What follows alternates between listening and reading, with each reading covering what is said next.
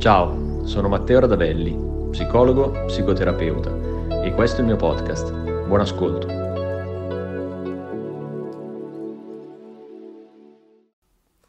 Dottore, quanto e come saperne di psicologia influenza le relazioni con gli altri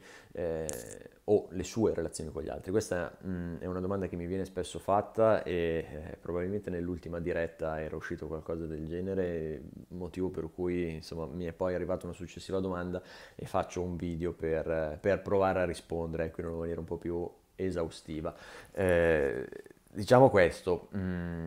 al di là che ogni terapeuta, ogni psicologo ormai ne ha le orecchie piene di sentirsi fare la battuta quando conosce qualcuno di nuovo: ah, allora mi psicanalizzi, allora mi leggi nella testa, allora riesci a capire quali sono i miei bisogni più profondi, eccetera eccetera. E tendenzialmente si risponde con un sorriso di circostanza, ma poi nella testa si dice altro, e non posso dirlo in video. È vero che inevitabilmente, al di là insomma di questo stereotipo abbastanza bieco, è vero che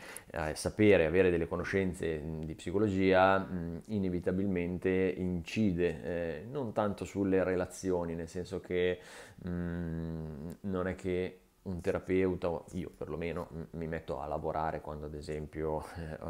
sono con amici, con la mia famiglia, con i miei parenti o faccio altro sostanzialmente, quindi al di fuori della stanza di terapia. È però vero che avere appunto questo tipo di conoscenze in un qualche modo fa porre l'attenzione ad alcuni aspetti che magari chi non ha questo tipo di competenze non osserva, ma come è normale che sia, cioè il lavoro che si svolge inevitabilmente quando come dire, si è sufficientemente confidenti, si è sufficientemente padroni del proprio lavoro, quando ci si ritrova ad avere a che fare magari in ambito extra lavorativo con le stesse dinamiche o gli stessi concetti, inevitabilmente si è portati a, no? Ad esempio faccio un esempio semplice: l'ingegnere che da stereotipo, non me ne vogliono gli ingegneri, è una persona comunque organizzata, metodica, precisa, pulita. Tendenzialmente questa forma mentis o ad esempio il pensiero analitico che solitamente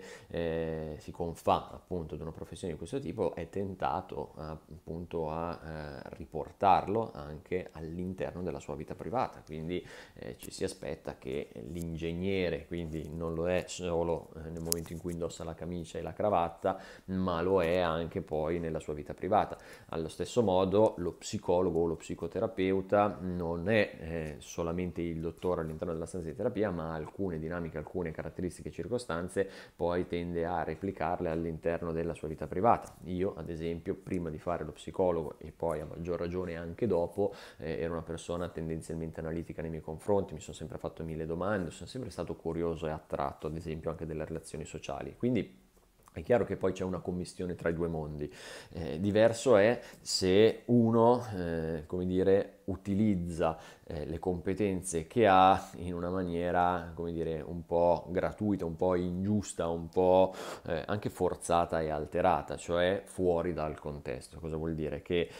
sarebbe sicuramente sbagliato sia per le persone con le quali ho a che fare sia per me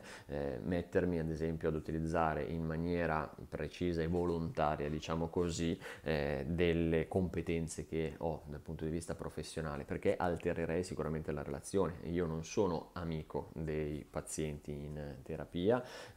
ma sono amico ad esempio delle persone con le quali vado al ristorante, e quindi come dire, le mie competenze non sono spendibili appunto all'interno di quel tipo di relazione, anche perché magari giustamente le persone non mi permettono di usarle, non mi permettono, perché non è giusto, perché ci sono altri tipi di regole che governano quel tipo di relazione, e quindi tendenzialmente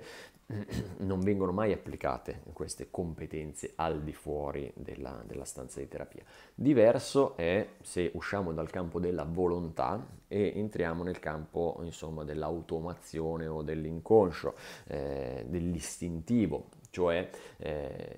tutte quelle cose, tutte quelle dati, quelle informazioni, quelle sensazioni che nascono non perché io metto volutamente l'attenzione su qualcosa, ma perché inevitabilmente, proprio per la forma mentis che ho,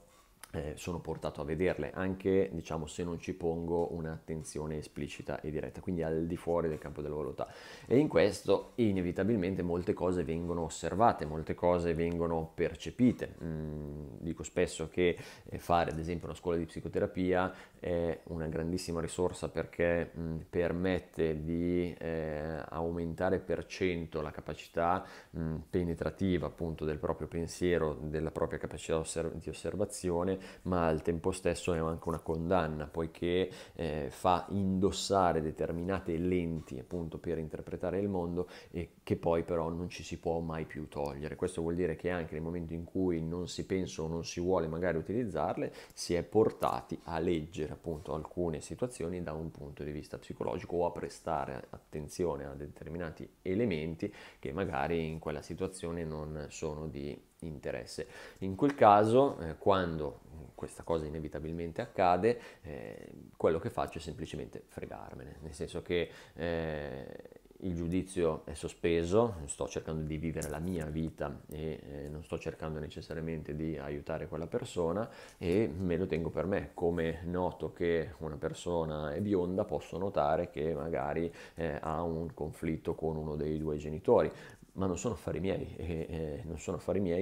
sinceramente non ho nessuna intenzione di entrarci, motivo per cui in realtà c'è un certo scollegamento tra la vita privata e la vita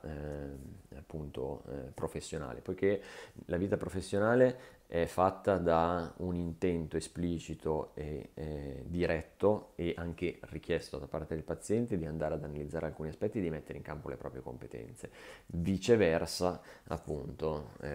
invece la vita privata non richiede nulla di tutto questo, pertanto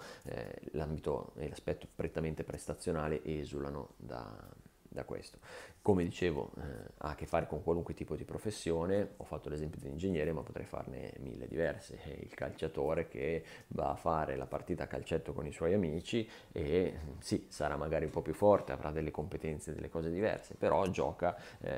in funzione del contesto all'interno del quale è inserito, quindi si permette di fare delle cose che magari in ambito professionale non si permetterebbe di fare, ma che invece con gli amici fa. Questo vale esattamente anche per lo psicologo, o perlomeno esattamente per la mia persona. A presto. Grazie per aver ascoltato questa puntata. Se vuoi saperne di più, cerca Matteo Radavelli su Instagram, Facebook e YouTube. A presto.